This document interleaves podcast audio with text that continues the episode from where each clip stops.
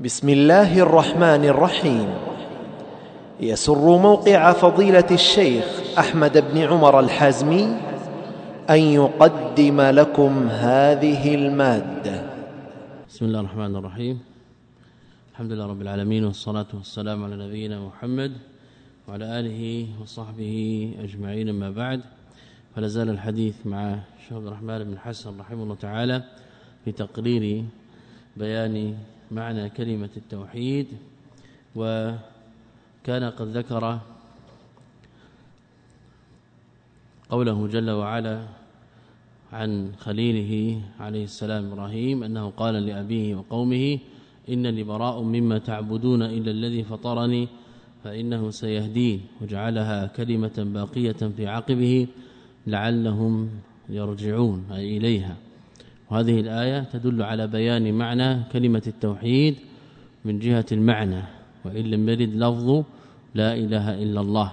حينئذ كما قررنا أن معنى لا إله إلا الله قد يذكر في آيات دون ذكر لفظها وقد يأتي لفظها دون ذكر معناها إلا أن المعنى لازم لها.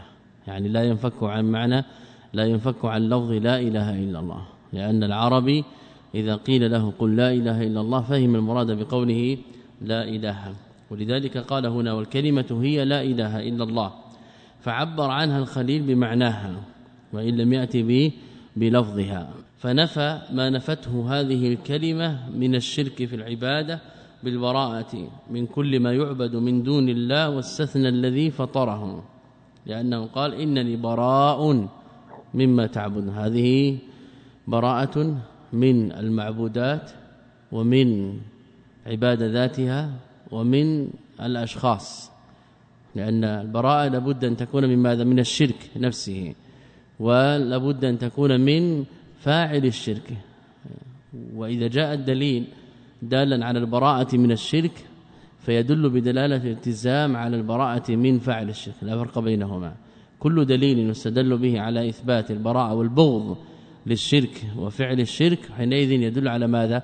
على البراءة من فاعله. ولذلك جاء بالمعنيين يعني جاء به باللفظين. قال بالبراءة من كل ما يعبد من دون الله. واستثنى الذي فطره وهو الله سبحانه الذي لا يصلح من العبادة شيء لغيره وهو كذلك. فإن لا إله إلا الله تبطل كل عبادة تصرف لغير الله تعالى. ولذلك كان الصواب في تقدير الخبر في كلمة التوحيد لا إله إلا الله لا معبود حق لا معبود حق ذلك بأن الله هو الحق وأن ما يدعون من دونه هو الباطل. إذا قسم قسمة ثنائية عبادة الله تعالى هي الحق عبادة ما سواه فهي الباطل. لذلك كان من المناسب أن يكون الخبر المقدر في كلمة التوحيد لا إله إلا معبود حق. إلا الله جل وعلا. وسبق في قوله وبين تعالى ما تضمنته. هذه الشهادة من النفي والإثبات. قلنا ظاهر كلام مصنف هنا دلالة التضمن دلالة التضمن. ويمكن حملها والله أعلم على ما تضمنته أي ما دلت عليه. ما دلت عليه. لماذا؟ لأنه أراد أن يبين بقول من النفي والإثبات أن من هنا قلنا هذه بيانية. بين بها ما؟ تضمنته. حينئذ التضمن هنا لو جعل بالمعنى الاصطلاحي وهو ليس ببعيد ليس ببعيد أن يجعل معنى هنا بالمعنى الاصطلاحي تضمن بالمعنى الاصطلاحي لكن التضمن يدل على ماذا؟ على جزء المعنى على جزء المعنى وهذا ليس مرادا له والله أعلم. ولذلك ذكر في فتح المجيد قال في شرحه لي ما ورد في شأن أبي طالب قال له النبي صلى الله عليه وسلم قل لا إله إلا الله إلى آخره. قال الشيخ عبد الرحمن هناك لو قالها في تلك الحال معتقدا ما دلت عليه مطابقة من النفي والإثبات لنفعته. عبر بماذا؟ بالمطابقة وهو الصواب لأن المراد هنا ماذا؟ النفي والإثبات معا. ليس المراد ماذا؟ النفي دون الإثبات ولا الإثبات دون دون النفي. حينئذ الأولى أن يقال في قول ما تضمنت أي ما دلت عليه هذه الشهادة. ولا نجعل هنا المعنى بالمعنى الاصطلاحي لأنه قد يكون فيه شيء من الاعتراض أو كذلك. قال هنا الذي لا يصلح من العبادة شيء لغيره جل وعلا. وهذا أخذناه من لا إله إلا الله. كما قال تعالى هذا زيادة في الاستدلال. ذكر اولا آية الزخرف ثم قال كما قال تعالى ألف لام را. كتاب أحكمت اياته ثم فصلت من لدن حكيم خبير جاء بالشاهد ألا تعبدوا إلا الله. فقوله ألا تعبدوا فيه معنى لا إله. وقوله إلا الله هو المستثنى في هذه الكلمة العظيمة يعني كما قال في فيما سبق. هذه الآية كذلك آية عظيمة تدل على شيئين. الأمر الأول على أن كلمة التوحيد تفسر بماذا؟ ألا تعبدوا إلا الله. ثانيا وهو مهم جدا في هذا الباب وهو أن معنى لا إله إلا الله من المحكم بل من من أحكم المحكم لأنه بين اولا أن القرآن أحكمت آياته ثم فصلت. هذا التفصيل أول ما يأتي فيما يتعلق بمعنى لا إله إلا الله. فإذا حصل أي اشتباه في الأدلة حينئذ صار معنى لا إله إلا الله صار محكما لا يحتاج إلى تلبيس وتدليس فيه. واضح هذا؟ حينئذ نستفيد من من استدلال المصنف هنا نستفيد أمرين. أمرا يتعلق بمعنى لا إله إلا الله تفسيره لا إله قال ألا نعبد فجاء بلفظ ماذا؟ العبادة ومشتقاتها نعبد عبادة. وكذلك افتتاح الآية بل السورة بما يدل على أن القرآن محكم. وعرفنا فيما سبق أن القرآن وصفه بالإحكام يأتي على ثلاثة أنحاء. وصف بالإحكام العام بالتشابه العام منه محكم ومنه متشابه. قال ابن كثير قوله أحكمت آياته ثم فصلت أي هي محكمة في لفظها مفصلة في معناها لأن هذه الآية فيها إثبات الإحكام العام. وإذا كان كذلك حينئذ المراد به الإتقان. فهو كامل صورة ومعنى. فهو كامل صورة ومعنى. صورة يعني في اللفظ ومعنى يعني في ماذا؟ ها في المعاني. ألفاظ ومعاني. ليس القرآن هو الألفاظ فقط بل ألفاظ ومعاني. الإحكام حصل في ماذا؟ في اللفظ وفي المعنى في الصورة والمعنى. ولذلك قال أي هي محكمة في لفظها مفصلة في معناها. جمع بين الأمرين. فهو كامل صورة ومعنى. هذا معنى ما روي عن مجاهد وقتادة واختاره ابن جرير في تفسيره. ابن جرير رحمه الله تعالى يعتبر من أئمة السلف في التفسير. واحذروا ممن يزعم أن ابن جرير قد دخل عليه مذهب المتكلمين كما يقول بعض الناس في هذا الزمان.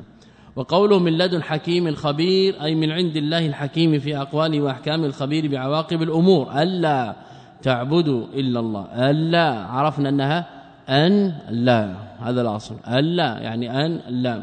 ألا تعبدوا إلا الله أي نزل هذا القرآن المحكم المفصل لعبادة الله وحده لا شريك له. هكذا قال ابن كثير. هذا يدلك على ماذا؟ على أن ما يتعلق بالتوحيد هذا من المحكم بل من أحكم المحكم. فصله الله تعالى ولم يجعله ولم يكنه لأحد البتة. حينئذ أي نزاع؟ ها. فجوابه في القرآن. أي نزاع يقع ويحصل؟ فيما يتعلق بلا إله إلا الله من حيث المعنى دلالة المطابقة دلالة التضمن الالتزام فالجواب موجود في الكتاب والسنة. لا نحتاج إلى اجتهادات البتة. أي نزل هذا القرآن المحكم المفصل لعبادة الله وحده لا شريك له كما قال تعالى وما أرسلنا من قبلك من رسول إلا نوحي إليه أنه لا إله إلا أنا فاعبدون وقال ولقد بعثنا في كل أمة رسولا أن اعبدوا الله واجتنبوا الطاغوت. هاتان الآيتان من أكثر ما يقرن بينهما الأئمة سواء كان في كلام ابن كثير أو كلام ابن جرير أو كلام ابن تيمية أو كلام ابن القيم أو من بعدهم. لماذا؟ لأن إحدى الآيات اولا كلتا الآيتين تتعلق بدعوة جميع المرسلين. وما أرسلنا من قبلك من رسول. وهي تنصيص. بل فيه عموم بل فيه نص في العموم من رسول. ثم جاء بلفظ لا إله إلا الله. والآية الثانية فيها قسم. ولقد بعثنا في كل أمة أن اعبدوا الله وفيها معنى لا إله. جمعت بين الآيتين. إحداهما تتعلق باللفظ والثانيه تتعلق به بالمعنى. اذا إحداهما لفظ لا إله إلا الله وفيها تفسير كذلك إلا أنا فاعبدون أمر بالعبادة. والثانية فيها ماذا؟ أن اعبدوا الله واجتنبوا الطاغوت. كذلك. وما أرسلنا من قبلك إلا حصر أو لا حصر. إذا ما أرسلوا إلا بالتوحيد. هل في إشكال؟ ليس فيه إشكال.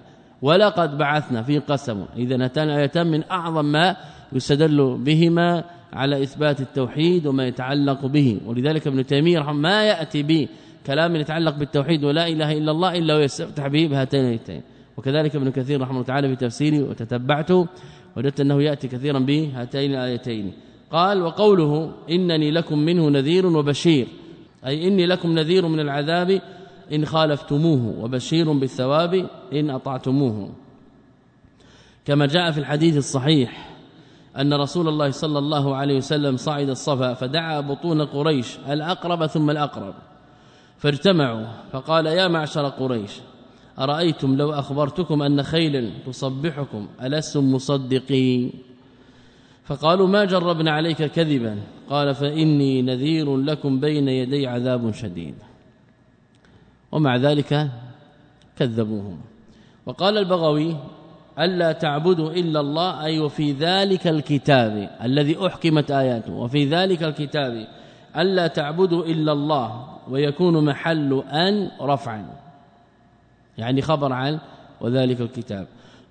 قال ماذا؟ وفي ذلك الكتاب. وفي ذلك الكتاب ألا تعبدوا يعني عبادته جل وعلا وحده دون ما سبحانه حينئذ صار ماذا؟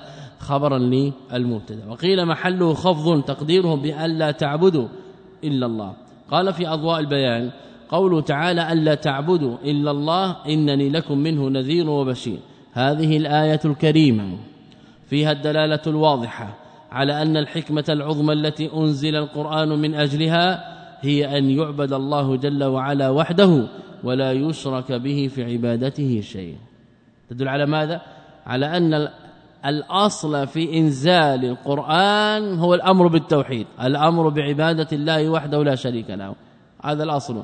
وكذلك الرسل إنما بعثت بماذا؟ بالدعوة إلى إلى التوحيد. اذا الطعن في مدلول لا إله إلا الله طعن في الحكمة في إرسال الكتب والحكمة في إنزال في إرسال الأنبياء والمرسلين وفي إنزال الكتب. كذلك؟ طعن أو لا؟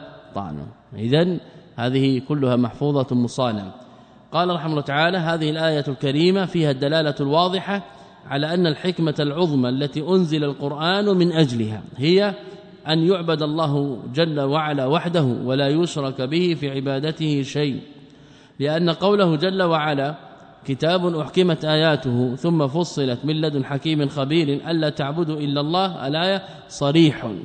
صريح يعني نص. في أن آيات هذا الكتاب فصلت من عند الحكيم الخبير لأجل أن يعبد الله وحده. هذا الكتاب فصلت من عند الحكيم الخبير لأجل أن يعبد الله وحده هو الذي فصل. سواء قلنا إن أن هي المفسرة أو أن المصدر أو أن المصدر المنسبك منها ومن صلتها مفعول من أجل يعني على الخلاف في ألا. أن لا. دائما لذلك في القرآن يحصل نزاع بين المفسرين. أن لا. هل أن هذه مفسرة أم أنها ماذا؟ أم أنها مصدرية؟ تارة يرجح بعضهم المفسرة وتارة يرجح بعض ماذا؟ المصدرية. هل يختلف القول؟ لا يختلف. لا يختلف إلا في في الإعراب أو شيء يسير في في المعنى. لكن هنا لا, لا خلاف فيه في المعنى.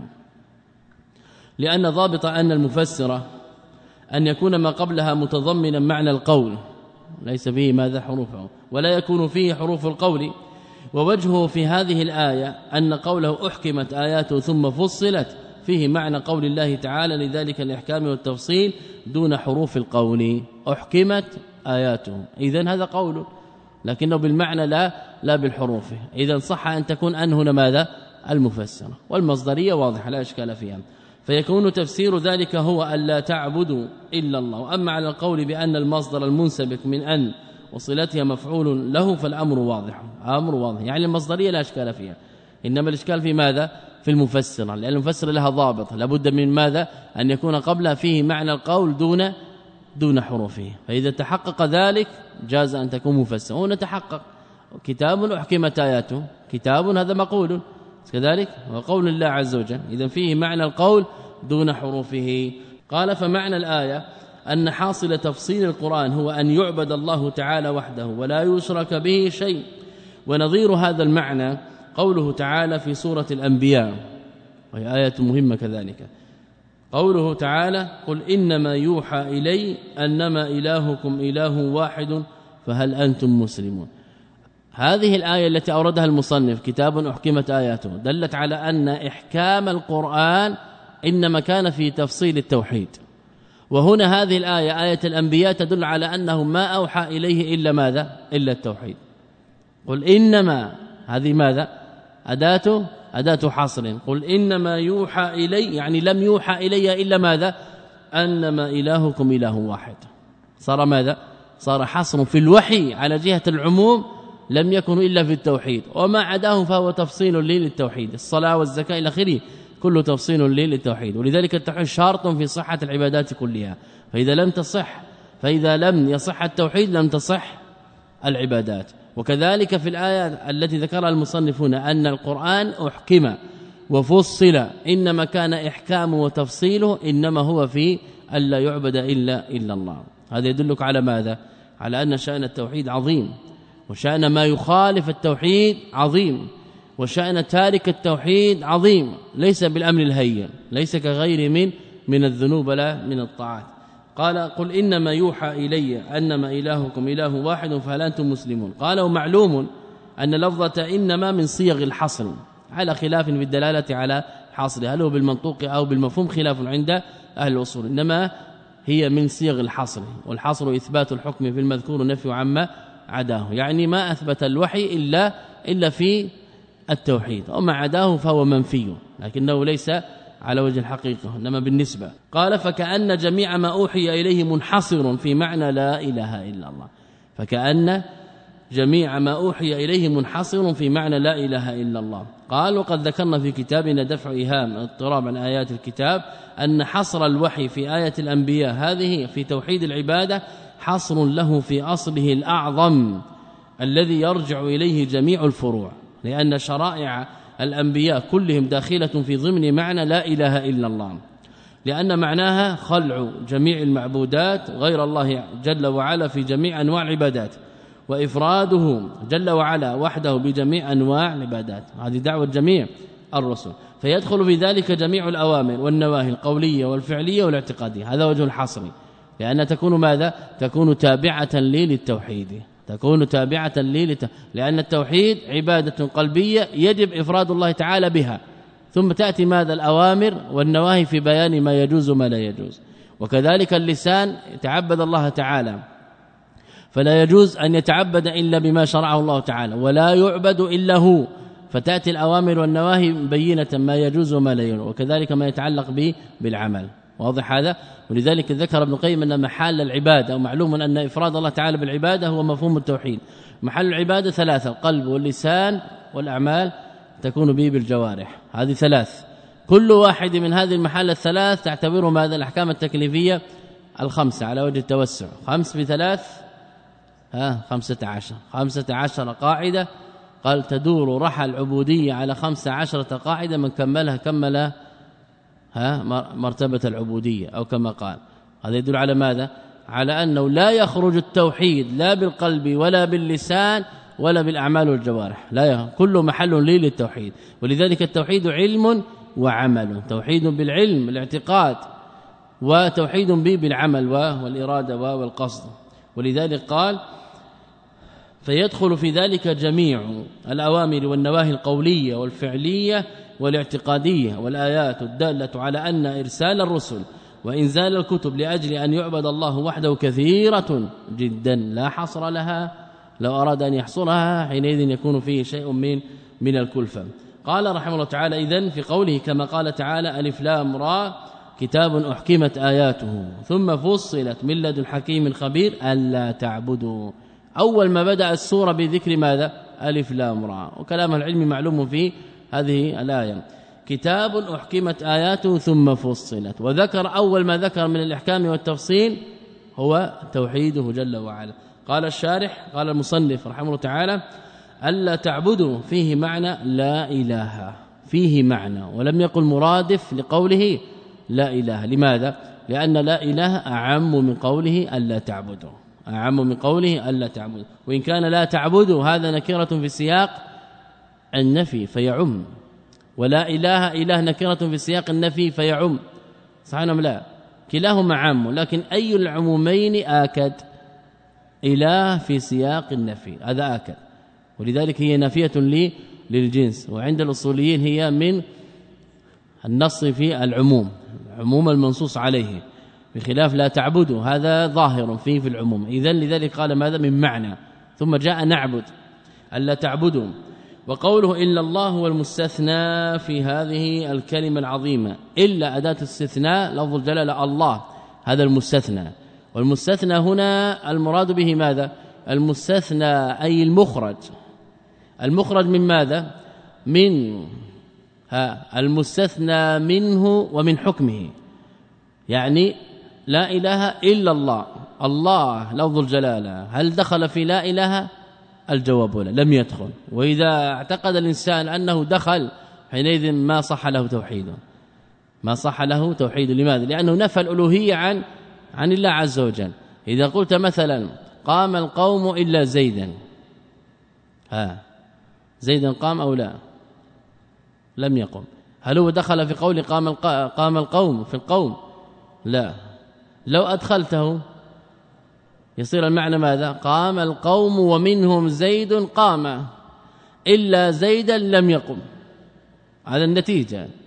ها؟ هذه النتيجة. صح أم لا؟ قام القوم منهم زيد فزيد قائم إلا زيدا لم يقم. إذا قام زيد لم يقم زيد والنتيجة تناقض. أثبت القيام له ونفى القيام عنه. فإذا قلت لا إله ودخل الله عز وجل. اذا نفيت عنه الألوهية. ثم قلت ماذا؟ إلا الله أثبت له الألوهية. اذا حصل ماذا؟ تنفي وتثبت. هذا باطل. هذا باطل. كما ذكر ابن القيم بكلام طويل جدا في بدائع الفوائد. فليرجع اليه أنه لا لا يصح أن يدعى بأن المستثنى داخل في المستثنى منه. وفي حكمه فرق بين دخوله في المستثنى وبين دخوله في ماذا؟ في حكم المستثنى. قام القوم أين المستثنى القوم؟ أين الحكم؟ قام إثبات القيام إثبات القيام. هنا لا إله أين الحكم؟ أين الحكم؟ ها استحقاق العبودية الذي هو الخبر. لأن باعتبار ماذا؟ لأن في الجنس تنفي الخبر عن الاسم. يعني لها ارتباط بماذا؟ بالخبر. لا إله. تنفي استحقاق الألوهية عمن عبد من دون الله تعالى وتثبتها للباري جل وعلا. اذا قام هذا حكم. القوم هذا المستثنى إلا زيدا لم يدخل لا في قامه ولا في القوم. يعني خرج من الحكم ومن المستثنى. هذا هو الصحيح في باب الاستثناء. وقد بينا في ها في شروحاتنا على المتون الأصولية أن التعريف الشهير عند العلم إخراج ما لولاه إلى آخره أنه غلط ليس بصواب. هذا التعريف وإن اشتهر عند النحاة وعند أهل الأصول إلا أنه غلط ليس به بصواب. للإخراج هو لم يدخل حتى يحتاج إلى إلى إخراج وإنما ابتداء أخرجه. قام القوم قبل أن ينطق زيد لم يدخل. حينئذ لو لو قال قام القوم ولم يشر إلى أن زيد لم يقم حينئذ لابد من ماذا؟ من قرينة تدفع. احتمال أن زيد قد قام. فقال إلا زيدا دفعا للوهم دفعا للوهم فهذا إلا زيدا قرينة تدل على أن زيدا لم يدخل في الكلام السابق فقط. هذا الذي يدل عليه اللفظ. أما أنه دخل فخرج قل هذا ليس بصواب. قرر ذلك ابن القيم رحمه الله تعالى في مواضع عديدة من اشاره بدائع الفوائد وهو الصواب. وهو الصواب. وكذلك ابن قدامة في الروضة تبع فيه ها الغزالي فيه في المستصفى الغزالي فيه المستصفى. يعني موجود من أهل الأصول من قال قال ذلك ما جئنا ببدعة. واضح هذا؟ اذا قال هنا المصنف قال إلا الله هو المستثنى في هذه الكلمة العظيمة يعني كلمة التوحيد لا إله إلا الله. مستثنى هو الله تعالى لفظ الجلال الذي وقع بعد بعد إلا. إلا الله إلا الله يجوز فيه الوجهان. وفي هذه الآيات المذكورات الآيات. ذكر ماذا هو؟ ذكر آيتين. آية الزخرف إنني براء. وذكر ماذا؟ آية هود. قالوا في هذه الآيات يعني الآيتين المذكورتين يجوز إطلاق الجمع ويراد به المثنى. نفى الإلهية عما سوى الله نفيا عاما بلا النافية للجنس. وأثبت الإلهية له وحده دون كل ما سواه. هذا إذا أراد به اللفظ لأن لا النافي للجنس ليست داخلة على الفعل المضارع. أو لا؟ حينئذ يكون فيه ماذا؟ يكون فيه تداخل عند المصنف رحمه الله تعالى. الذي جاء في الآيات هو ما يتعلق بالمعنى. والذي قرر عليه الأصل في كونه لا نافية للجنس هو ما يتعلق به باللفظ. لأن ألا نعبد لا نعبد لا تعبد لا هذه ليست نافيه للجنس وإنما هي لا ألا نعبد لا النافية لا تعبد لا الناهية. وكلاهما لا تفيد ماذا؟ ما تفيد لا النافية للجنس.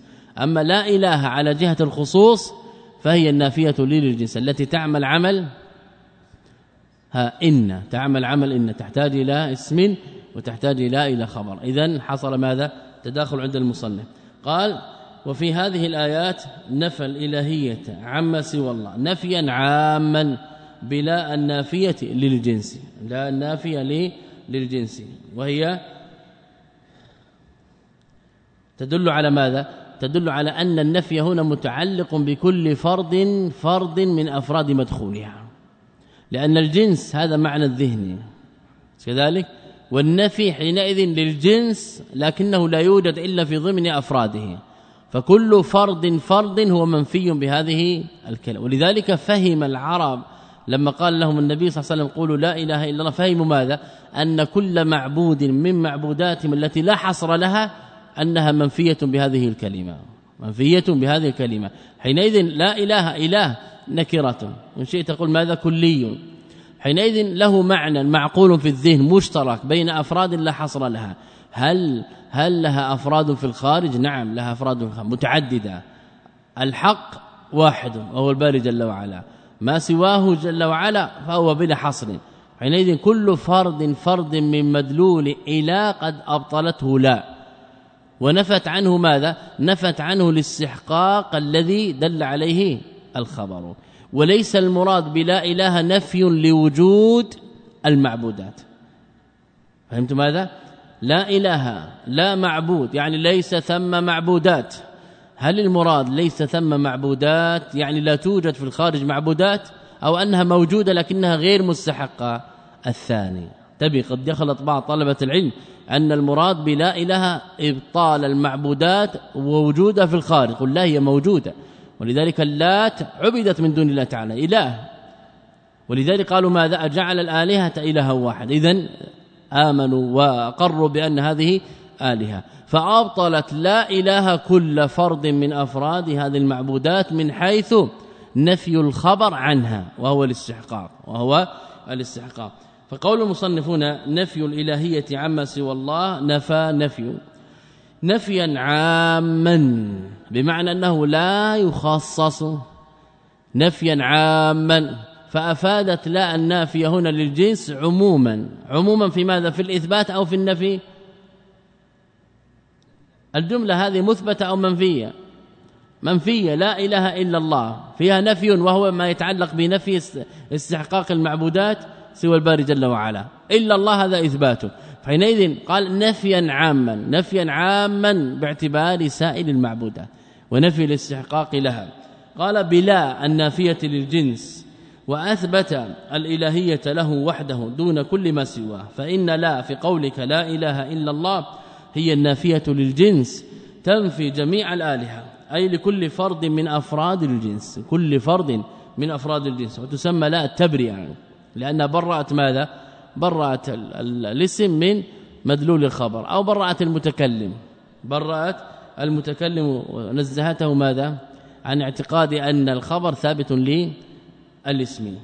قال أي لكل فرد من أفراد الجنس وتسمى لا تبرئة لأنها تدل على تبرئة جنس اسمها كله من معنى غيرها فتفيد لا نفي الخبر عن جميع أفراد الجنس الواقع بعدها ولا التبرئة لتبرئة المتكلم وتنزيهه الجنس عن الخبر نزه الجنس عن الخبر المتكلم هو الذي عناه. وإلا حرف استثناء يفيد حصر جميع العبادة على الله عز وجل كما أنه لا شريك له في ملكه جل وعلا كذلك لا شريك له في استحقاق العبادة. والله تعالى هو المعبود هذا هو تفسير هذه اللفظة بإجماع أهل العلم وهو المقصود المدعو المرجو المخوف فالاله اسم لكل معبود بحق أو بباطل ثم غلب على المعبود بحق وهو الله تعالى الذي لا يصلح العباده إلا إلا له. وسبق أن التأله بمعنى التعبد والتأليه بمعنى التعبيد والإلهية بمعنى العبودية وإلهية الله تعالى معناها ماذا؟ عبادته جل وعلا دون ما سواه. وتوحيد الإلهية معناه ماذا؟ إفراد الله تعالى به بالعبادة. الالهيه هذا نسبة. والألوهية مصدر نسبة ومصدر وكلاهما مستعمل في كلام أهل العلم. وكذلك يقال ماذا؟ توحيد العبادة توحيد الإلهية توحيد الألوهية. وكل أسماء والمعنى والمصدق واحد. وإنما الفرق في ماذا؟ أن توحيد العبادة سمي باعتبار ماذا؟ باعتبار العبد. باعتبار العبد. توحيد العبادة توحيد العبادة. يوحد العبد العبادة لله عز وجل. وتوحيد الإلهية والألوهية الإلهية والوصفان للباري جل وعلا. اذا باعتبار إضافته إلى الله تعالى سمي الإلهية والألوهية. وباعتبار إضافته إلى العبد سمي توحيد العبادة. والمصدق واحد كما كما ذكرنا. اذا إلهية الله هي عبادته على مراده نفيا واثباتا علما وعملا جملة وتفصيلا. وتوحيد الإلهية هو إخلاص جميع العبادة لله من المحبة. والخوف والرجاء والتوكل والدعاء وجميع العبادات ظاهرها وباطنها لله تعالى وحده لا شريك له والا يجعل شيء من العبادات لغير الله لا ملك مقرب ولا نبي مرسل فضلا عن غيرهما. قال المصنف رحمه الله تعالى والآيات في معنى هذه الكلمة كثيرة في القرآن كثيرة القرآن. قال تعالى وقضى ربك ألا تعبدوا إلا إياه ألا تعبدوا. هذا ماذا؟ نفى استحقاق العبادة لغيره وأثبتها لنفسه بقوله إلا إياه. قال القرطبي قضى أي أمر وألزم وأوجب. لما قال هذا التعبير؟ أمر وألزم وأوجب. سؤال لما قال؟ ها لما قال ألزم؟ يعني المراد به القضاء الكوني؟ أي نعم أحسنت. أراد به ماذا؟ أن قضى. هل المراد به القضاء الكوني أم الشرعي لا شك أن المراد به الشرعي ما الفرق بينهما؟ لو حملناه على القضاء الكوني ما الجواب؟ الجواب القضاء الكوني. ما عبد إلا الله. إذا ما عبد إلا إلا الله. لأن الله تعالى قضى كونا ولن يتخلف. فصار ماذا؟ مرادفا للمشيئة كونية. إذا لن يتخلف إذا ما عبد إلا إلا الله تعالى. وهذا باطل. أو لا؟ باطل قطعا. حينئذ ما عبد إلا الله. قل هذا ليس عقيدة المسلمين. من اعتقد هذا فهو فهو كافر. حينئذ نقول قضى هنا المراد به القضاء الشرعي وليس قضاء الكوني ولذا قال القرطبي قضى أي أمر وألزم وأوجب. ثم قد يقع وقد لا لا يقع. فقد يعبدون الله تعالى وحده دون ما سواه وقد يعبدون غيره معه. قال ابن عباس والحسن وقتادة ليس هذا قضاء حكم بل هو قضاء أمر. ليس هذا قضاء حكم يعني حكم كوني. بل هو قضاء أمر بل هو قضاء أمر. قال والآيات في معنى هذه الكلمة كثيرة في القرآن. قال تعالى وقضى ربك ألا تعبدوا إلا إياه. فقوله ألا تعبدوا نفى استحقاق العبادة لغيره. نفى استحقاق العبادة لغيره. أتى بالاستحقاق نظرا لأي شيء؟ من أين جاء بالاستحقاق؟ الله عز وجل قال قضى ربك ألا تعبدوا. والمصنف يقول استحقاق. نظر إلى معنى لا إله إلا الله لأن هذا التركيب عرفنا أنه معنى لا إله إلا الله وليس هو اللفظ. واللفظ في قول لا إله لابد له من خبر. والخبر يقدر بماذا؟ حق كما ذكرنا. اذا المراد به نفي الاستحقاق. نفي الاستحقاق وهذا الذي نص عليه رحمه الله تعالى. ألا تعبدوا نفى استحقاق العبادة لغيره وأثبتها لنفسه بقوله إلا إياه إلا إياه. كأنه قال إلا الله. اذا إياه المراد به الباري جل وعلا. قال المصنف وقال تعالى أمر الا تعبدوا إلا إياه. أمر إلا الا تعبدوا. أمر أمر ها كون أو شرع. لأن الأمر كذلك يكون ماذا؟ يكون شرعيا ويكون كونيا. صحيح؟ أمرنا مترفيها ففسقوا فيها. الله عز وجل يأمر بالفسق. جواب لا. وإنما أمر أمر كون. كذلك أمرنا مترفيها أمرنا. حينئذ يفسر بماذا؟ بالأمر الكوني ليس بالأمر الشرعي. وقيل أنه أمر ماذا؟ أنه أمر شرعي. أمرهم بالطاعة فتركوا ففسقوا. والشيخ الأمين يرى أن هذا هو الصواب ولا يجوز غيره. ولكن ابن القيم رد وقال لا بل الصواب ماذا؟ وهو كذلك. صواب المرض به الأمر الكوني ليس الشرعي. ولا مانع أن يقول أمر بالفسق بمعنى ماذا؟ قدره كونا. كذلك هذا راجع إلى باب القضاء والقدر. قال أمر أن لا تعبدوا إلا إياه. قال ابن جرير وقوله إن الحكم إلا لله أمر أن لا تعبدوا إلا إياه. يقول وهو الذي أمر أن لا تعبدوا أنتم وجميع خلقه إلا الله الذي له الألوهة والعبادة خالصة دون كل ما سواه من الأشياء. قال أبو العالية في هذه الآية أسس الدين على الإخلاص لله وحده لا شريك له. وقوله ذلك الدين القيم يقول هذا الذي دعوتكما إليه من البراءة من عبادة ما سوى الله من الأوثان وأن تخلص هذه في سورة يوسف وأن تخلص العبادة لله الواحد القهار هو الدين القيم الذي لا اعوجاج فيه والحق الذي لا شك فيه ولكن أكثر الناس لا يعلمون يقول ولكن أهل ولكن أهل الشرك بالله يجهلون ذلك فلا يعلمون حقيقته. إذن هذه الآية كالآية السابقة. قال و... نعم. وقال وقال تعالى أمر الا تعبدوا إلا إياه وأمر نبيه صلى الله عليه وسلم أن يدعو أهل الكتاب إلى معنى هذه الكلمة. إلى معنى هذه الكلمة. أمر النبي صلى الله عليه وسلم أن يدعو أهل الكتاب إلى معنى هذه الكلمة. وما تضمنته من النفي والإثبات يعني ما اشتملت عليه وما دلت عليه من النفي والإثبات كما مر معنا معنى النفي ومعنى الإثبات. فقال تعالى قل يا أهل الكتاب تعالوا إلى كلمة سواء بيننا وبينكم ألا نعبد إلا الله. فتضمنت هذه الآية معنى لا إله إلا الله من نفي الإلهية عما سوى الله وتفرده بالعبادة دون كل ما سواه دون كل ما سواه. وهنا قال أمر أن يدعو أهل الكتاب. هل الحكم خاص بأهل الكتاب أم أنه عام؟ عام ما الدليل؟ من جهتين أن هذه الآية وإن نزلت بسبب أهل الكتاب إلا أن العبرة بعموم اللفظ لا بخصوص السبب السبب لا يقيد ولا يخصص. وجه آخر. لا. عموم المعنى لأن بينت ماذا التوحيد؟ هل التوحيد خاص؟ هل التوحيد خاص بأهل الكتاب؟ أو كل مأمور منهي؟ حينئذ يكون متعلقا بكل مكلف ثاني. اذا إذا نظرنا إلى المعنى عممنا وهو ما يسمى بالعموم المعنوي. حينئذ نقول هذه الآية وإن كان المخاطب بها أهل الكتاب إلا أنها ليست خاصة بهم من جهتين.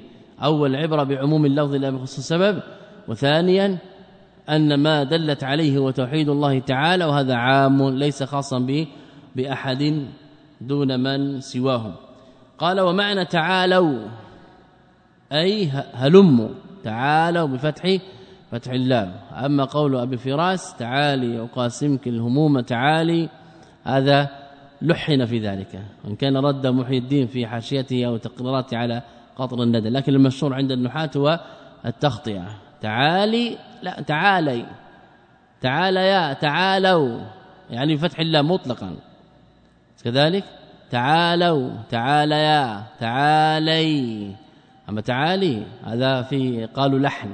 قالوا هذا هذا لا لا تكسر الله تعالي وقاسمك الهموم تعالي.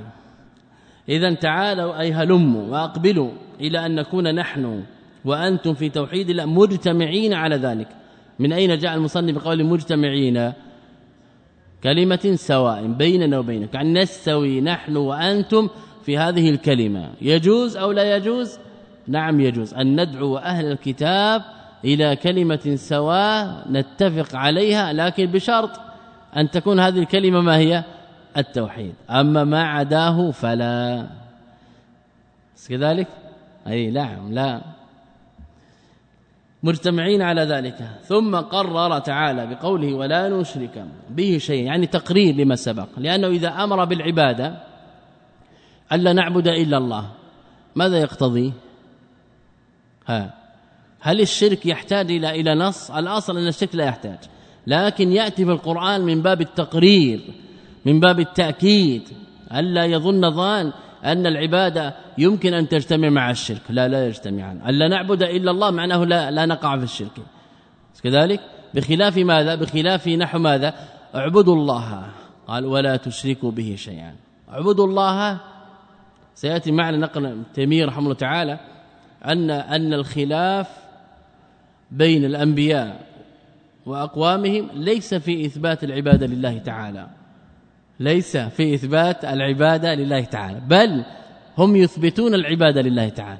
وإنما الخلاف في ماذا؟ في النفي ليس في الإثبات. صحيح أم لا؟ ولذلك اقروا أن هذه الآلهة تعبد واقروا أن الله تعالى يعبد. لكن الذي نفوه ماذا؟ أجعل الآلهة إلها واحدا صحيح أم لا؟ هذا يدل على ماذا؟ على أنهم نازعوا في النفي ولم ينازعوا فيه في الإثبات. واضح هذا؟ اذا قال هنا ثم قرر ذلك. قرر تعالى لما عبر المصنف قرر؟ لأنه معلوم من, سابقه. ألا نعبد إلا الله. لأنه جاء بماذا؟ ألا نعبد. نفي. ثم جاءت إلا. فدل ذلك على القصر والحصر. فحينئذ قول ولا نشرك هذا من باب التأكيد. من باب التأكيد. لكن ليس هو كقوله واعبدوا الله ولا تشركوا به شيئا مثلا. أو اعبدوا الله ما لكم من إله غيره. اعبدوا الله لا يكفي هذا. الإثبات لا يكفي. ولذلك قال أهل التفسير في قوله تعالى وإلهكم إله واحد لا إله إلا هو. قال لما كان قوله وإلهكم إله واحد إثبات والإثبات ليس فيه نفي. لابد من التأكيد. لابد من ماذا؟ تنصيص على النفي. قال لا إله إلا هو. الرحمن الرحيم. كذلك هذا الذي جمع بينهما. قال هنا ولا نشرك به شيئا ولا يتخذ بعضنا بعضا اربابا من دون الله الآية. هكذا قال هنا. قال ابن كثير رحمه الله تعالى الخطاب هنا يعم أهل الكتاب من اليهود والنصارى ومن جرى مجراهم فليس خاصا بمن؟ بأهل الكتاب بل يستوي مع أهل الكتاب كل مشرك لم يأتي به بالتوحيد. قل يا أهل الكتاب تعالوا إلى كلمة والكلمة تطلق على الجملة المفيدة كما قالها هنا. ثم وصفها بقول سواء بيننا وبينكم أي عدل ونصف نستوي نحن وأنتم فيها. ثم فسرها بقوله ألا نعبد إلا الله ولا نشرك به شيئا لا وثنا ولا صنما ولا صليبا ولا طاغوتا ولا نارا ولا شيئا. بل نفرد العبادة لله وحده لا شريك له. وهذه دعوة جميع الرسل. قال الله تعالى وما أرسلنا من قبلك من رسول إلا نوحي إليه أنه لا إله إلا أنا فاعبدون. وقال ولقد بعثنا في كل أمة رسولا أن اعبدوا الله واجتنبوا الطاغوت. ثم قال ولا يتخذ بعضنا بعضا اربابا من دون الله. قال ابن جريج قال ابن جريج يعني يطيع بعضنا بعضا في معصية الله. وقال عكرمة يعني يسجد بعضنا لبعض فإن تولوا فقولوا اشهدوا بأن مسلمون أي فإن تولوا عن هذا النصف وهذه الدعوة فأشهدوهم أنتم على استمراركم على الإسلام الذي شرعه الله لكم. يعني لابد من من البراءة والبراءة لها لها مفهوم خاص قد يأتي معنا إن شاء الله تعالى. يعني ليس كل إظهار هذا يتعلق بماذا؟ بإظهار الدين. متى نقول أظهر الدين؟ ولا سيما في بلاد الكفر. كيف أظهر الدين؟ مجرد أن يصلي أن يؤذن لا لا يكفي. لا يكفي. ولذلك يقول بعضهم مثلا البيت الأبيض يأذنون لك أن تصلي. ما عندهم مانع ليس عندهم مشكال. تصلي تصلي. تصوم في البيت الأبيض ما عندهم مشكال. تقرأ القرآن تسبح تذكر الله تستغفر ليس عندهم مشكال. لكن إذا قلت أنتم كفار وجب قتالكم. ها. صحيح لا؟ اذا ليس كل عبادة تحصل بها ماذا؟ إظهار الدين. إظهار الدين لا يكون بمجرد العبادة فقط أن يصلي ويصوم إلى آخره ثم يقول نحن أظهرنا ديننا في في بلاد الكفر. لا لابد من شيء تحصل به المفارقة وهو إعلان أنهم من من الكفار وانهم إعلان أنهم كفار وأنهم أصحاب النار وأنهم يجب قتالهم إما جزية وإما قتال. هذا أو ذاك. هل يستطيع أحد أن يعلن هذا البيت الأبيض؟ لا يستطيع. لكن الإستغفار والصوم هذا ممكن هذا لا لا إشكال فيه. يوافقون على هذا ولا وليس عندهم مانع. أو لا ولذلك لا يحاربون إلا من من رفع راية ماذا؟ أن آه، تحكيم شرع الله عز وجل وأن يرفع راية الجهاد ونحو ذلك. هذا الذي يحارب. أما الذي يوافق في أشياء كثيرة ويحذف هذه الأمور من الشريعة هذا ليس عنده مشكلة. يدخل شهر رمضان ويعلن ويصومون الناس يصلون التراويح يختمون يختمون القرآن ويأتي العيد. إلى كل هذا لا ينازعون فيه. ولا ليس عندهم أدنى خلاف في في هذه الأشياء والتمسك بها لكن ثم أمور هي هي فيصل. قال المصنف بعد ذلك بعد أن أتى به بهذه الآية وهي مؤكدة للمعاني السابقة التي ذكرها من الآيات التي فيها معنى لا إله إلا قال وهذه الكلمة هذه الكلمة التي هي لا إله إلا الله هي التي دعا رسول الله صلى الله عليه وسلم قريشا والعرب أن يقولوها. قريشا والعرب. عطف. ها. عام على خاص. نعم أحسنت. عطف عام على على خاص. قريشا والعرب أن يقولوها ويعملوا بها. ليس مجرد القول بل لابد من القول والعمل بمقتضاها. وقال لهم النبي صلى الله عليه وسلم للعرب قريش قولوا لا إله إلا الله تفلحوا. يعني إن قلتم تفلحوا قولوا تفلحوا أصل تفلحون. حذف النون هنا للجزم وهو وقوع في جواب الطلب. إن قلتم تفلحوا جواب الطلب. والفلاح الفوز والبقاء والنجاة. قال كلمة يعني قولوا كلمة.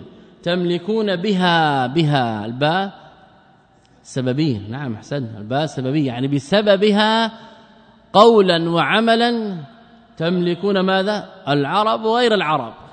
ليس الحكم خاصا بالعرب لكن لما كان خطابا للعرب خاطبهم بما يدركون. اذا تملكون بها. انتبه للباء هنا. سبب. يعني قولا وعملا. فإن تخليتم عنها ولو عملا ستملكون. لا لن تملكوا. واضح هذا؟ اذا هنا الحكم مرتب على ماذا؟ على قولها والعمل بها. وتدين لكم بها العجم تدين أي تطيعكم وتخضع لكم وتعطيهم الجزية. قال وتكونون بها ملوكا في الجنة. تكونون بها أي بسبب هذه الكلمة ملوكا في الجنة. فلما قال لهم النبي صلى الله عليه وسلم هذه الكلمة فقالوا ماذا؟ أجعل الآلهة إلها واحدة. والذي ذكره المصنف هنا مختصر سياتي ما سمعنا بهذا في الملة الآخرة. يعني أنكروا على النبي صلى الله عليه وسلم. مع كونه ماذا؟ قال لهم قولوا لا إله إلا الله.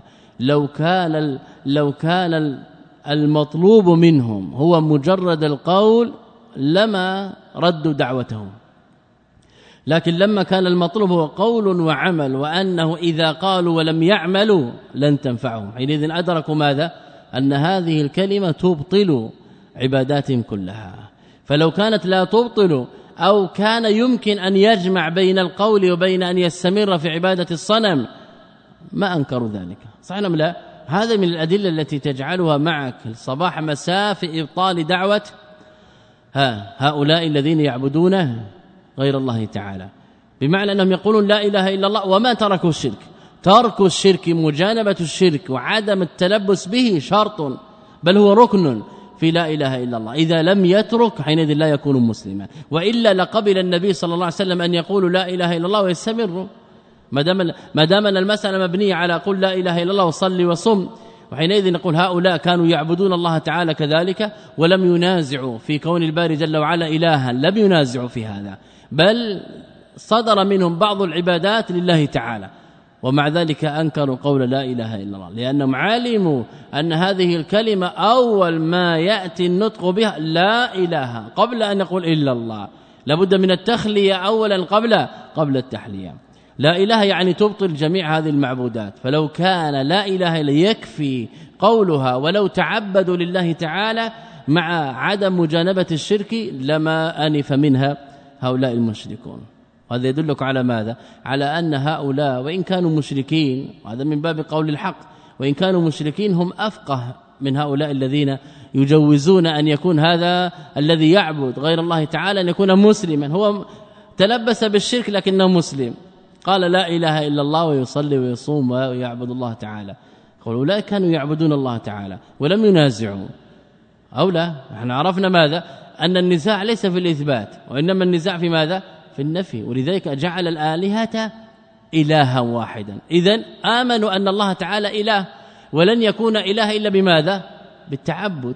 يعبدون الله تعالى لكن عبدوا معه غيره. فلما أبطل الغير قالوا لا جعل الآلهة إلها واحد. هذا دليل يصلح إلى حكم على أن هؤلاء ليسوا بالمسلمين الذين يعبدون غير الله تعالى والذين يحكمون بإسلامهم حصل عندهم خلط بين مفهوم التوحيد ومفهوم الشرك. ومن لم يفهم التوحيد ليس بمسلم. هذا وجه تكفير من لم يكفر هؤلاء. أنه لم يفهم معنى ماذا؟ معنى التوحيد. كيف يكون هذا؟ يعبد غير الله ثم تقول موحد. أبطلت القرآن من أول إلى آخره.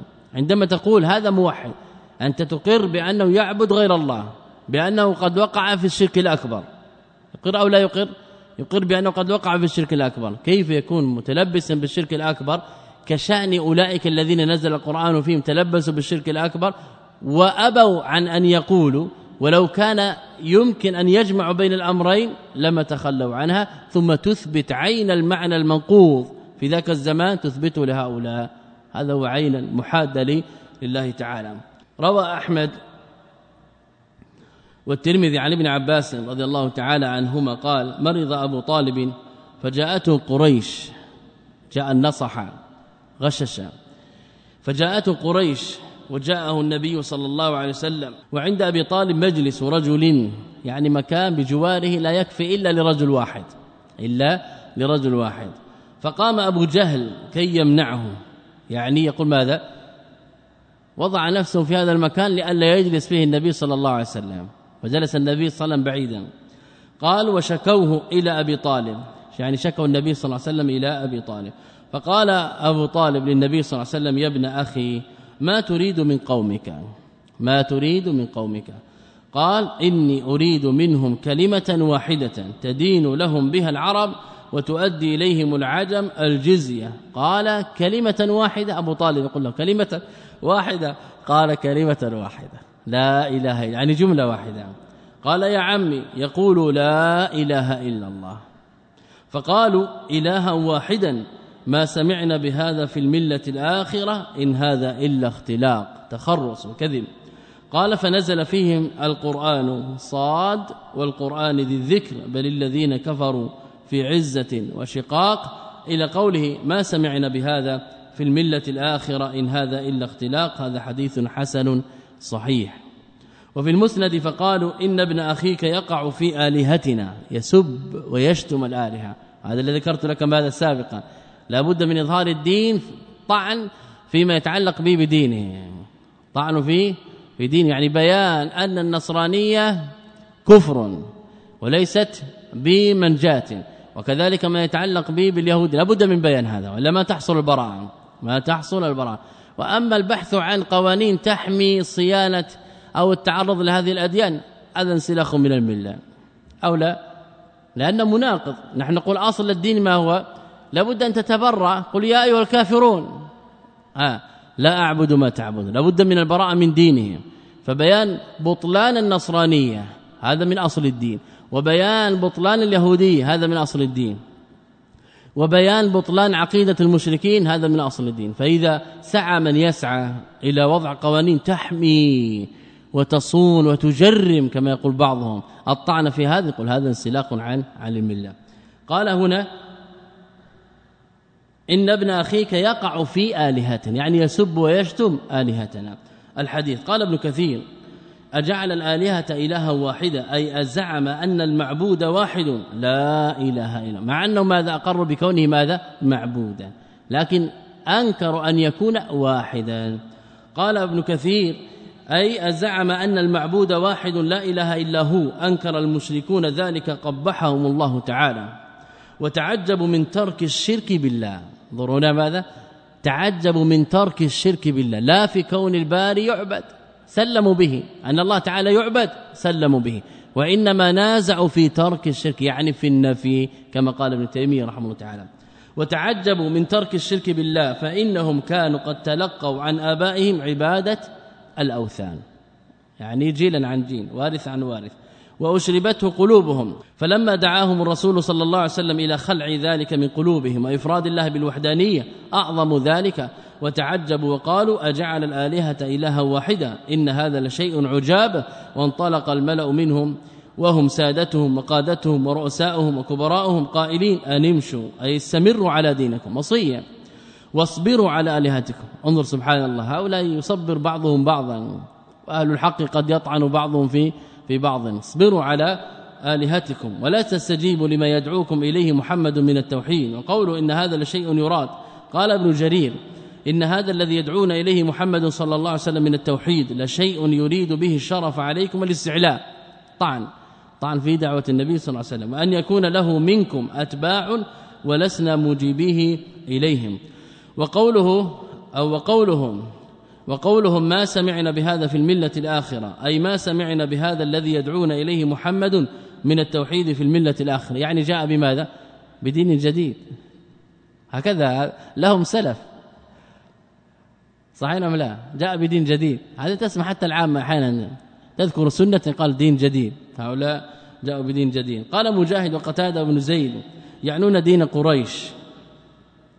وقال غيرهم يعنون ماذا؟ يعنون النصرانية. يعني ما سمعنا بهذا في الملة الآخرة. ما سمعنا هذا في ديننا يعني. ما هو الدين؟ إما النصرانية وإما دين قريش. قال محمد بن كعب السدي وقال العوفي عن ابن عباس ما سمعنا بهذا في الملة الآخرة يعني النصرانية. قالوا لو كان هذا القرآن حقا أخبرتنا به النصارى. يعني مذكور في كتبهم. إن هذا إلا اختلاق قال مجاهد وقتادة كذب وقال ابن عباس تخرص. اذا هذا يشير إلى ماذا؟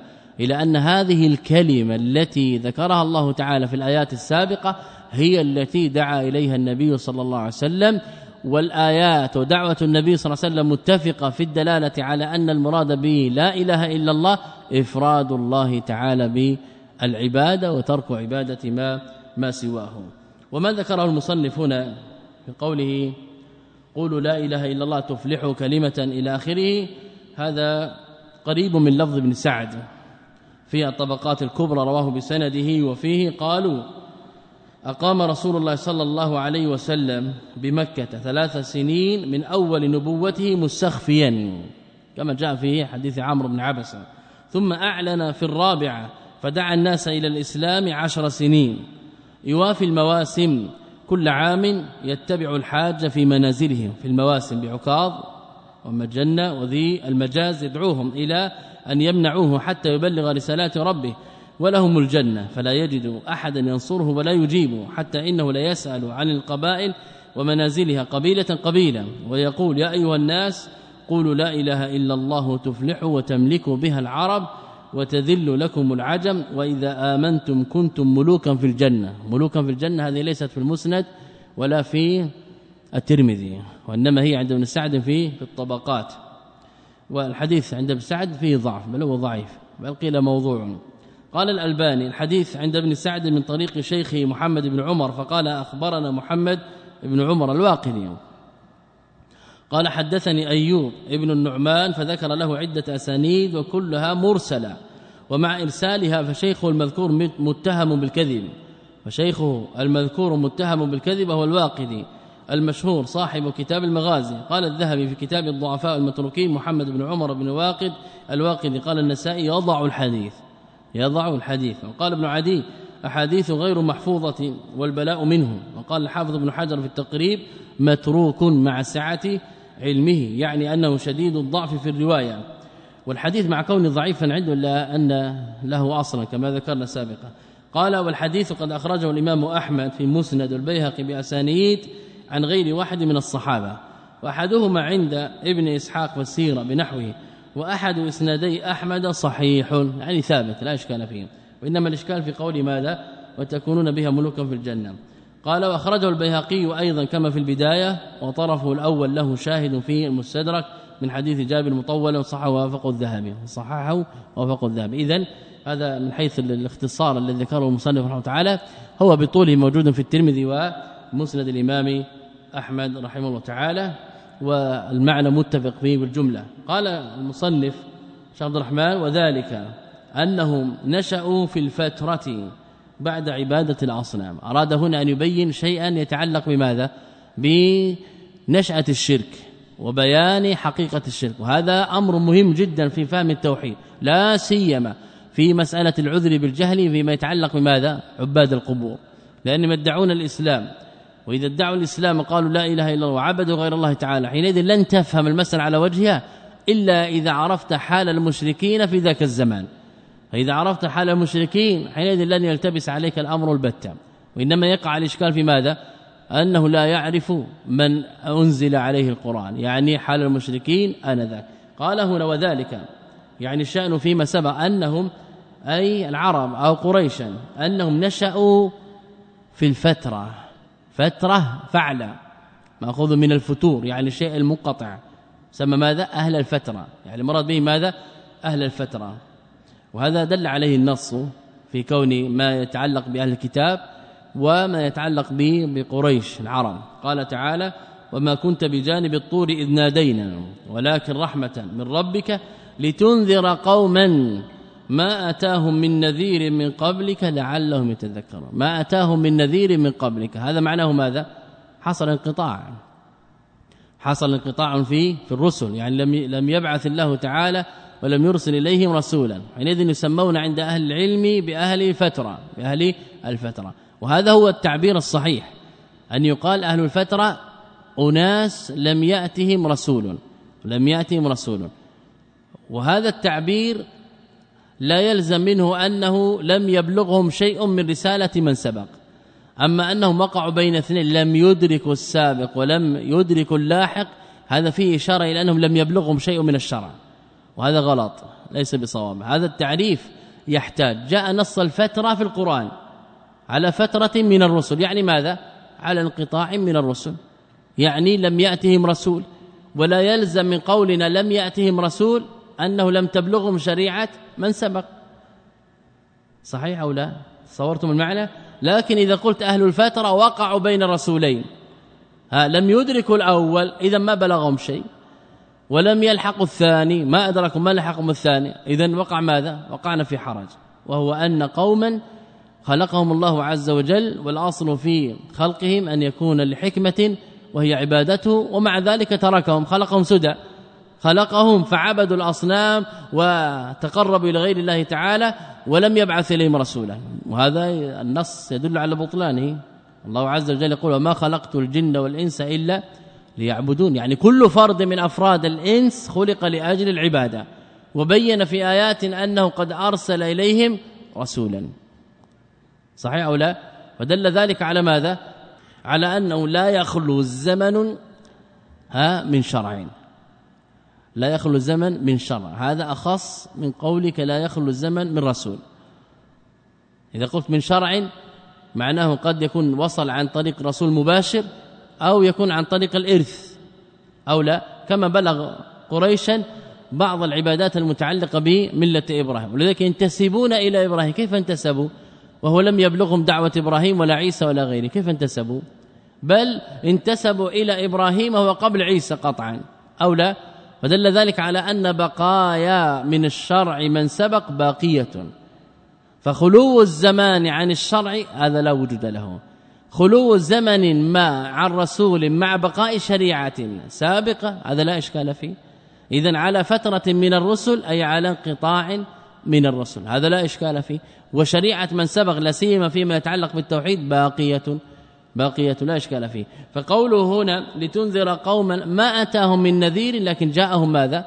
جاءهم شيء من الشرع فيما يتعلق به اصل الدين. هذا أصح ما يقال في مسألة أهل الفترة.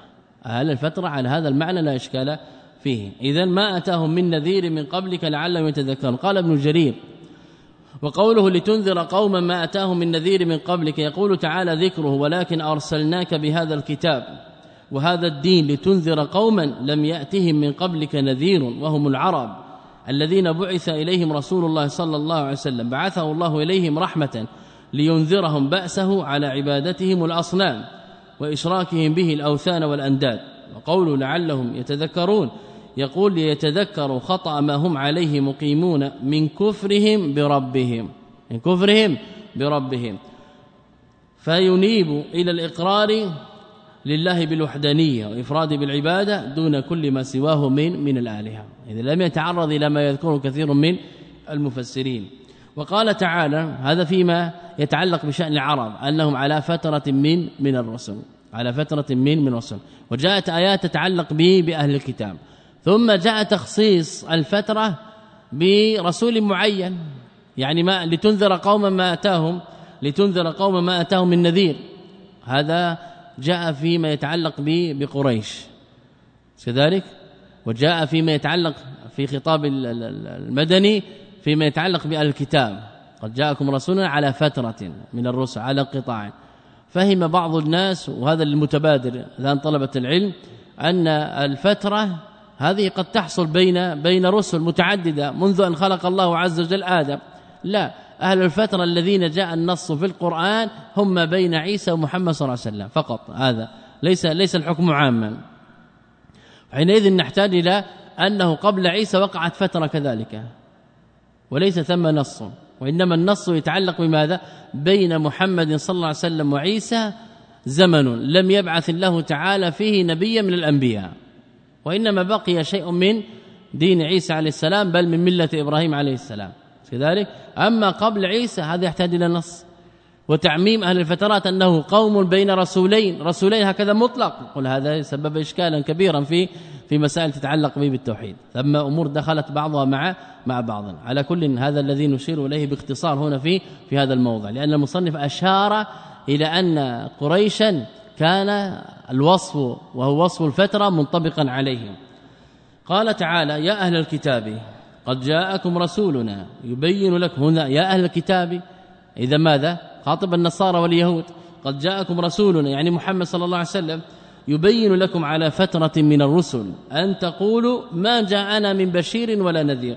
فقد جاءكم بشير ونذير والله على كل شيء قدير. قال ابن كثير رحمه الله تعالى يقول تعالى مخاطبا أهل الكتاب من اليهود والنصارى. إنه قد أرسل إليهم رسوله محمدا خاتم النبيين الذي لا نبي بعده ولا رسول بل هو المعقب لجميعهم. ولهذا قال على فترة من الرسل أي بعد مدة متطاولة ما بين إرساله وعيسى بن مريم خاصة أم عامة خاصة. فالآية هكذا تفسر لا تفسر كذا مطلقا.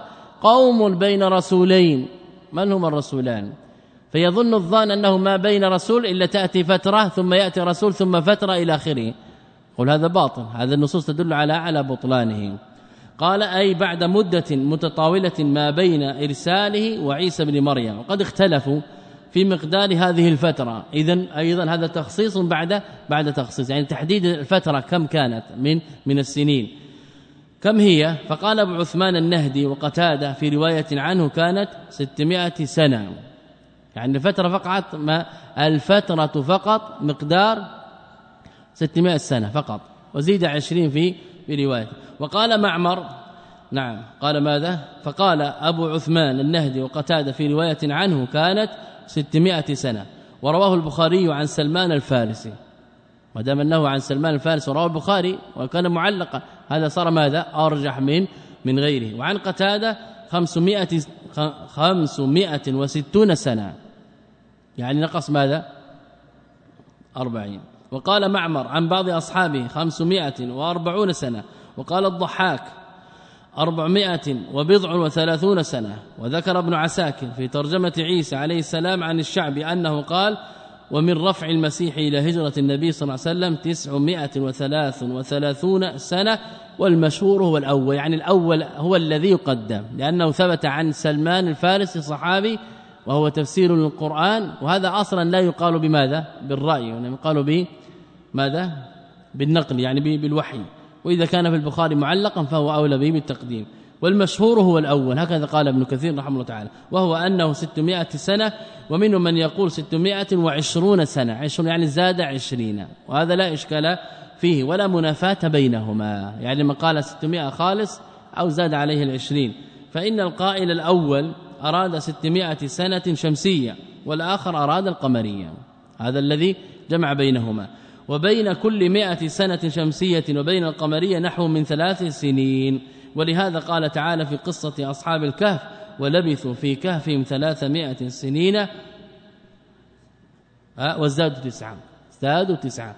قال أي قمرية لتكميل الثلاثمائة الشمسية التي كانت معلومة لي لأهل الكتاب. وكانت الفترة بين عيسى بن مريم آخر أنبياء بني إسرائيل وبين محمد صلى الله عليه وسلم. هذا لعله ابن كثير لعل ابن كثير يشير إلى ما ذكرت أن الفترة خاصة ليست عامة بين كل رسولين كما يطلق الفقهاء وكثير من التفسير أنها عامة. بين قوم بين رسولين.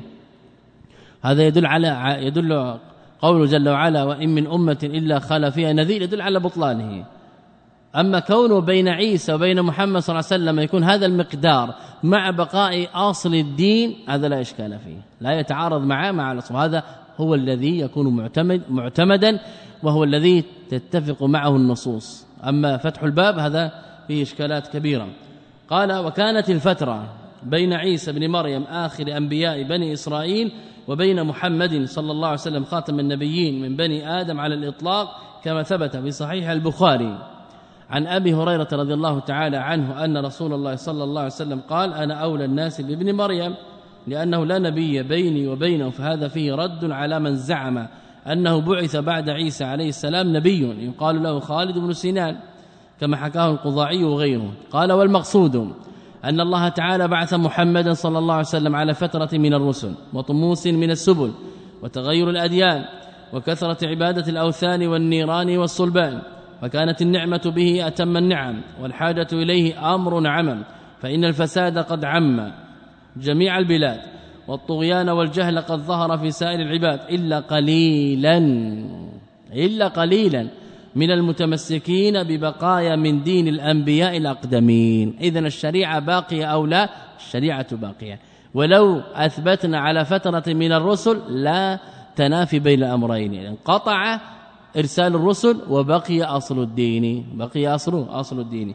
قال إلا قليلا من المتمسكين ببقايا من دين الأنبياء الأقدمين من بعض أحبال اليهود وعباد النصارى والصابئين.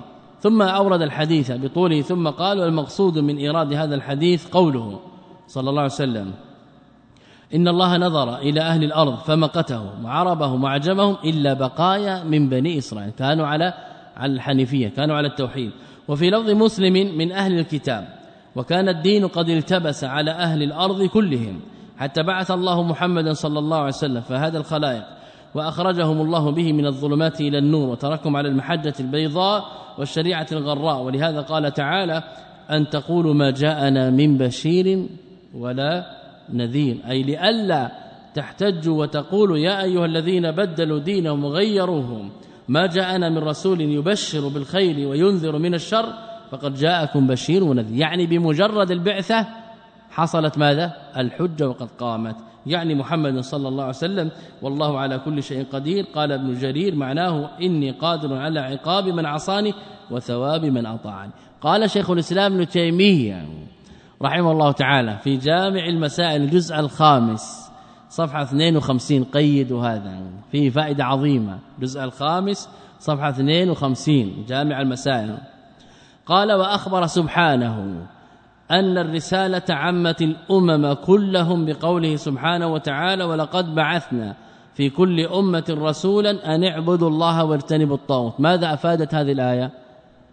أفادت العموم. ما من أمة إلا أرسل إليهم رسولا بل أقسم الله عز وجل على ذلك. ولقد بعثنا في كل أمة. تدري معنى كل أمة؟ ها كل يعني تفيد العموم لا يخرج فرد من أفراده البتة. اذا كل أمة بعث ماذا؟ رسول.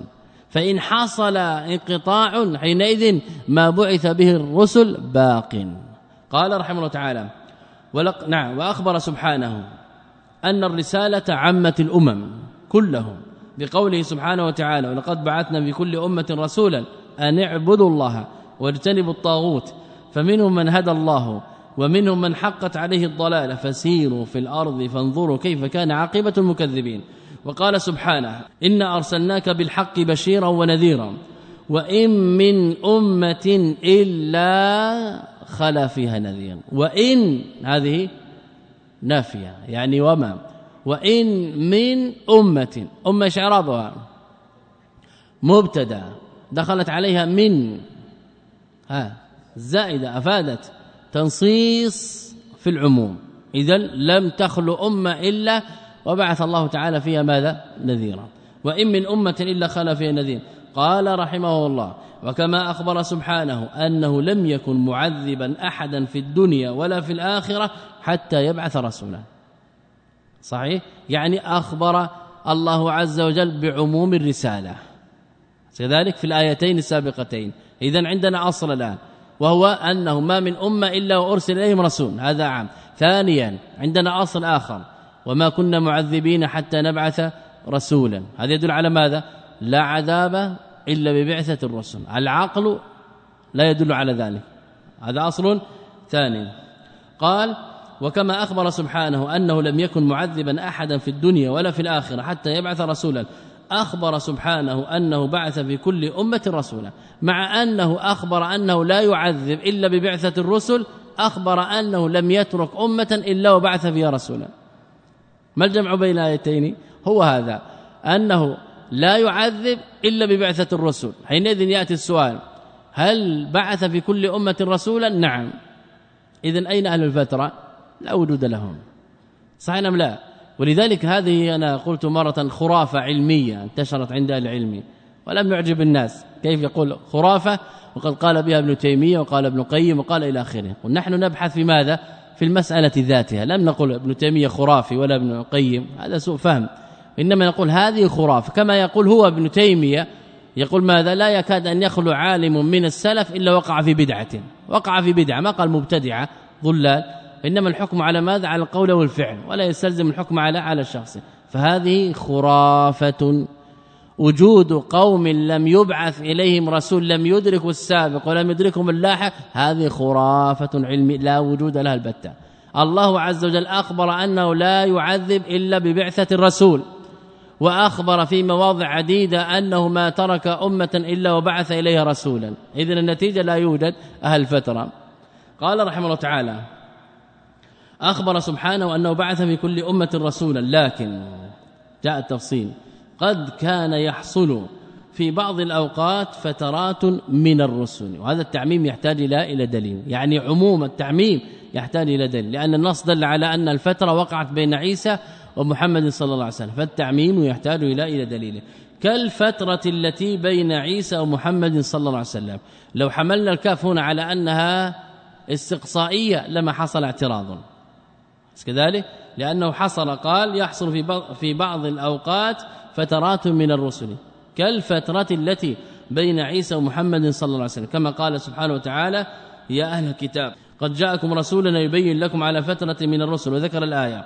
قال وزمان الفترة زمان درست فيه شريعة الرسول وأكثر الدعاة إليها إلا القليل. يعني زمن الفترة عند ابن تيمية وتصور ابن تيمية لمعنى الفترة. قال زمان الفترة زمان درست فيه شريعة الرسول وأكثر الدعاة إليها إلا القليل. فالعبرة حينئذ ليس بالرسول فقط وإنما الرسول ومن يدعو إلى ما دعا إليه الرسول. فإذا لم يوجد رسول ووجد ماذا؟ ورثة الرسل حينئذ الفترة قائمة أو لا؟ ليست قائمة. لا نصف بكون ماذا؟ بكونها بكونه زمن فترة. قال رحمه الله تعالى ولم يدرس فيها علم أصول دين المرسلين. ولم يدرس فيها علم أصول دين المرسلين بل يبقى في الفترة من الدعاة من تقوم به الحجة. ها هل حصل خلو تام؟ الجواب لا. حتى على قول ابن تيمية رحمه الله تعالى في هذا النص يدل على أنه لا بد من بقايا تحصل بهم الحجة وأن أصل الدين يكون باقيا. كما قال الإمام أحمد رحمه الله الحمد لله الذي جعل في كل زمان فترة من الرسل بقايا من أهل العلم إن لم يكن رسول ثم ماذا؟ أهل علم يحيون بكتاب الله الموتى ويبصرون بها العمى وكما قال علي بن أبي طالب في حديث كميل بن زيد بن زياد في حديث كميل بن زياد لن تخلو الأرض من قائم لله بحجة لئلا تبطل حجج الله وبيناته. أولئك الأقلون عددا والأعظمون عند الله قدرا. هذا قول علي رضي الله تعالى عنه قال فمن قامت عليه الحجة في الإيمان والشريعة التي جاء بها الرسول صلى الله عليه وسلم وجب عليه اتباع ذلك. ومن درست عنه شرائع الرسل أو لم يكن رسوله جاء بشريعة سوى القدر المشترك بين المرسلين ففرضه ما تواطأت عليه دعوة المرسلين من الإيمان بالله واليوم الآخر والعمل الصالح دون ما تميزت به شريعة من من شريعة. يعني بقاء الشريعة قد يكون أصلا وفرعا. فواجب من بلغته ماذا؟